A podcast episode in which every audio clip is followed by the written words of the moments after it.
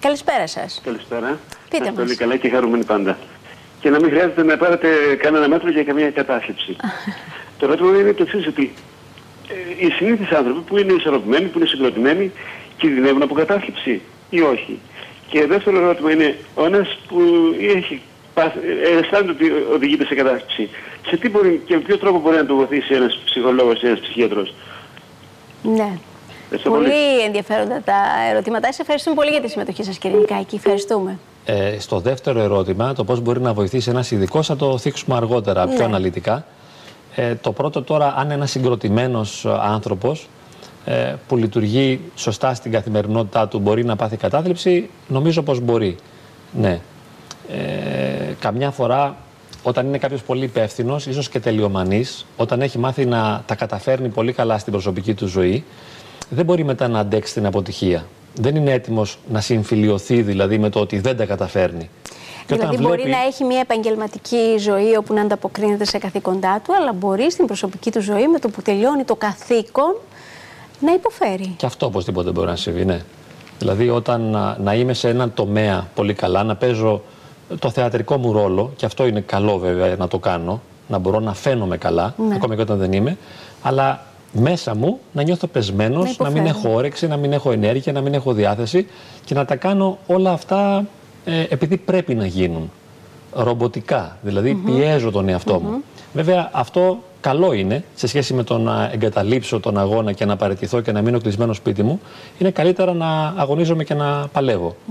Ε, τώρα, σε αυτό που είπε ο, ο φίλος μας, νομίζω ότι μπορεί να συμβεί. Δηλαδή, να, δεν μπορώ να πω ότι θα πάθει κατάθλιψη κάποιος που είναι προβληματικός άνθρωπος, κάποιος που είναι δύσκολος σαν προσωπικότητα Δεν ή κάνει ότι είναι διακρίσεις. διαταραγμένος. Δεν κάνει διακρίσεις. Ναι, γιατί ακριβώς υπάρχουν και πολύ σκληρά χτυπήματα που μπορούμε να δεχτούμε. Ναι.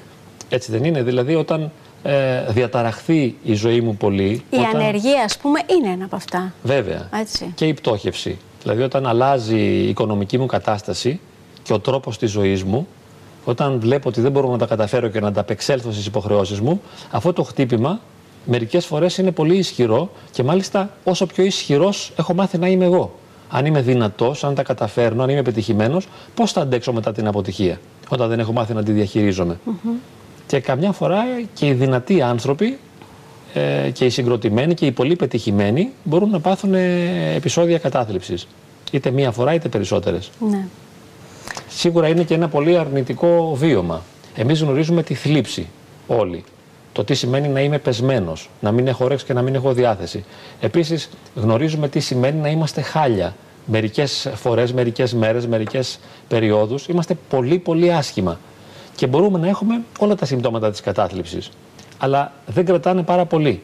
Δηλαδή κάποια στιγμή έχουμε τη δύναμη να πάμε κόντρα σε όλο αυτό και να, Να πούμε ρωτήσω stop. κάτι, πόσο βοηθάει το να δέχομαι ότι είμαι χάλια, ότι είμαι θλιμμένος, ότι είμαι λυπημένος και να το μοιράζομαι αυτό; Πόσο Ναι. βοηθάει από το να νιώθω έτσι αλλά να το καταπιέζω, να το κρύβω, να μην το αφήνω να βγαίνει; Αυτό που λες Μαρία είναι βασικό αξίωμα της ψυχοθεραπείας.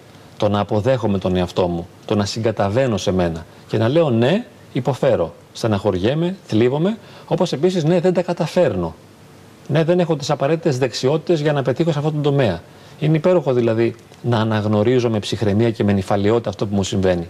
Χωρίς να με κατακρίνω και να με μειώνω. Ότι δεν σημαίνει ότι επειδή δεν τα καταφέρνω κάπου δεν αξίζω. Πρέπει να μην μπερδεύουμε αυτά τα δύο πράγματα. Δηλαδή, άλλο δεν αξίζω ως πρόσωπο, και άλλο δεν τα καταφέρνω σε κάτι. Ή έχω μια αποτυχία, ή διαλύομαι. Μάλιστα. Εγώ νομίζω πως είναι η τέχνη της ζωής το να ξέρεις να διαλύεσαι. Να δούμε κάποιες μαρτυρίες που λίγο πολύ μιλούν για τα συμπτώματα της κατάθλιψης ε, Ναι. και να τις σχολιάσουμε. Για πάμε για την επόμενη μαρτυρία μας. Δεν είμαι καλά. Έχω ένα βάρος στο στομάχι. Δεν μπορώ να κοιμηθώ, έχω απίστευτο άγχος και δεν έχω σε κανένα να το πω. Αισθάνομαι ότι έχω σοβαρό πρόβλημα υγείας και ότι θα πεθάνω. Θέλω να ηρεμήσω και δεν ξέρω πώς. Πρέπει να διώξω αυτό το άγχος. Δεν μπορώ να ζήσω έτσι. Λόγω της κατάθλιψης σταμάτησα να προσπαθώ. Τώρα νιώθω τύψεις που δεν έκανα τίποτα και μου τελειώνουν τα χρήματα και από αυτές τις τύψεις νομίζω είμαι σε αυτή τη θέση. Αυτό το βάρος είναι αβάστακτο. Τι να κάνω για να φύγει μακριά; Αισθάνομαι ότι θα πάθω κάτι κακό. Ναι, βλέπουμε τον δρόμο εδώ πέρα κιόλας που υπάρχει. Υπάρχει ένας φόβος. Δηλαδή δεν έχουμε μόνο τα αισθήματα της πτώσης ε, και τα σωματικά αισθήματα, που μπορεί να υπάρχουν και αυτά, αλλά υπάρχει και ο φόβος το τι θα απογίνω. Ναι. Και αυτό επιδεινώνει την κατάσταση και γίνεται μια αλληλεπίδραση δηλαδή ανάμεσα σε αυτό που νιώθω και σε αυτό που φοβάμαι ότι θα μπορούσε να γίνει σε μένα. Και όταν δεν έχω χρήματα, δεν μπορώ να ζητήσω και εύκολα τη βοήθεια ειδικού. Και αυτό. Καλά, υπάρχουν και οι υπηρεσίες στα κέντρα ψυχική υγιεινής. Δομές, υπάρχουν δομές όπου είναι ε, ανοιχτές, αλλά φαντάζομαι και εκεί θα υπάρχει μια λίστα αναμονής. Δεν μπορώ εδώ και τώρα να αναζητήσω ίσως κάποια συμβουλή. Ναι. Ε, το μεγαλύτερο πρόβλημα στην κατάθλιψης είναι ότι δεν έχω τη διάθεση και την όρεξη και τη δύναμη να ζητήσω τη βοήθεια. Mm. Ακριβώς επειδή είμαι απογοητευμένος και δεν ελπίζω, δεν μπορώ να κάνω αυτό το βήμα. Γενικά αυτός που νιώθει την κατάθλιψη δεν θέλει να κάνει βήματα.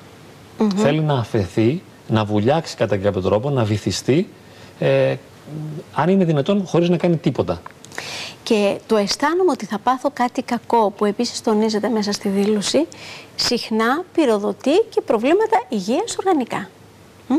Εντάξει, εγώ με μένα μου αρέσει αυτό να μην το θίγω, ας πούμε, ιδιαίτερα, για να μην επιβαρύνω κιόλας ναι, τον κόσμο με μια τέτοια ότι... προοπτική.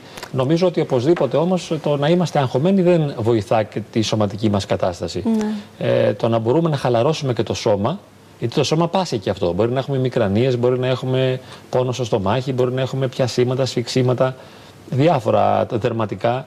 Έτσι, ε, αν μπορέσουμε να χαλαρώσουμε, να ησυχάσουμε και να συμφιλειωθούμε με αυτό που μας συμβαίνει και το σώμα μας θα ησυχάσει. ε, να δούμε ακόμα μία μαρτυρία. Ναι. Για να δούμε. Όλα τα βλέπω μάταια και άσχημα. Η ομορφιά έχει φύγει από τη ζωή μου. Δεν με εκτιμώ καθόλου νομίζω. Έχω χάσει τη σχέση μου, τους φίλους μου, τη δουλειά μου. Νιώθω μόνη και χωρίς μέλλον. Ούτε όμως και παρελθόν.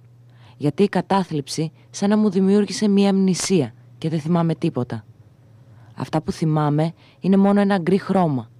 Δεν λέω μαύρο, μήπως και αφήσω μια ηλιακτίδα φωτός που έχω να δω άπειρο καιρό. Έχω σταματήσει τη θεραπεία γιατί δεν έχω τώρα δουλειά, αλλά δεν με βοήθησε ιδιαίτερα. Ε, κοίταξε, αυτό τώρα είναι μια ε, έντονη κατάθλιψη, μια βαριά περίπτωση. Δεν είναι πάντα όλες οι καταθλίψεις έτσι. Ναι. Μπορεί να είναι πολύ πιο ήπιες. Αυτό είναι μια σοβαρή κατάθλιψη. Ε, και αυτό που μου βγάζει εμένα κυρίως είναι έναν πόνο και εμένα που το ακούω. Δηλαδή, ε, δεν θέλω ας πούμε, να βιαστώ μετά να δώσω συμβουλές ή να έχω παρενέσεις. Δηλαδή, ε, μένουμε σε μια κατανόηση και συμπάσχουμε τον άνθρωπο αυτό που το βιώνει. Ε, και είναι πολύ σημαντικό να μην του προτείνουμε λύσεις γρήγορα. Δηλαδή, κάνε αυτό, κάνε τ' άλλο, βγες από αυτό, δραστηριοποιήσου, ενεργοποιήσου, ζήσε. Ε, χρειάζεται πολύ σεβασμός. Και νομίζω το καταλαβαίνουμε. Δηλαδή, είναι πολύ βυθισμένος. Παραλύει, εγκαταλείπει, αφήνεται, βουλιάζει. Δεν το κάνει αυτό τυχαία, ούτε το θέλει, ούτε το επιλέγει. Είναι μια κατάσταση υπαρξιακή που τη βιώνει σαν να λέμε τον επισκέπτεται αυτή η κατάθλιψη, αυτή η βιωματική εμπειρία, τον επισκέπτεται και τον εγεμίζει και τον εκαταθλίβει. Και εκείνος την υφίσταται και δεν μπορεί να κάνει τίποτα. Το πρώτο που μπορούμε να κάνουμε είναι να το σεβαστούμε. Να τον αγκαλιάσουμε και να μείνουμε μαζί του, να μείνουμε δίπλα του.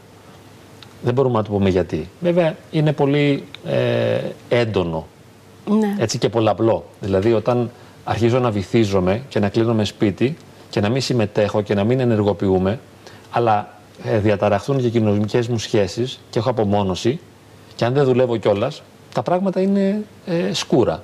Νομίζω ότι οπωσδήποτε, αν αυτό κρατήσει πάνω από 15 μέρες, χρειάζεται φαρμακευτική αγωγή για να μπορέσει κανείς να πάρει μπροστά. Πρέπει να είμαστε πολύ φιλικοί με τα φάρμακα.